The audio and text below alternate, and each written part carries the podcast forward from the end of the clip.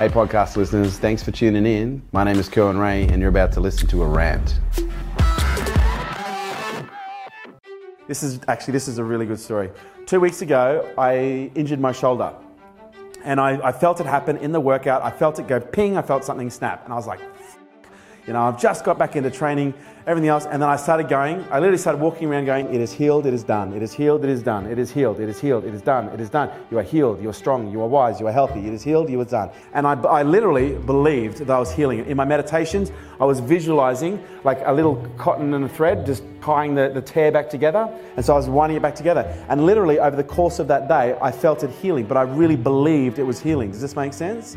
And the next day, I woke up and it was fine, completely fine really interesting. A week later, I picked up something. My son wanted me to pick up a big barbell, and being a show off that I was, I picked up the big barbell and I felt something go ping in my forearm. At the time, I was distracted. I was looking after the Noah that day, so I was going, it is healed, it's out, ah, come here, little bugger. It took me uh, only until last Thursday before I could train again, so I had to take like a week and a half off.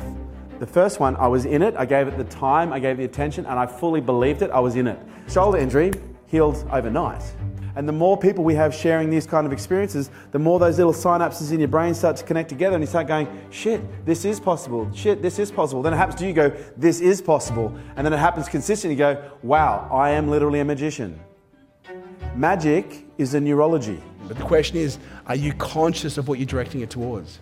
Do you have a level of awareness around the stories that you're running constantly so you know where that information is going? You know who it's going towards and you know the effect that it's actually taking on a creation. And if you keep telling yourself when you do this that it's a coincidence or an accident, it'll be, it will be haphazard. It will appear haphazard. It will feel like it's random. But when you start accepting responsibility for every creation, good, bad, you literally start to program your mind that it can create whatever you want. Imagine a world where you believed and you could create whatever you want. What would you do? What would you create?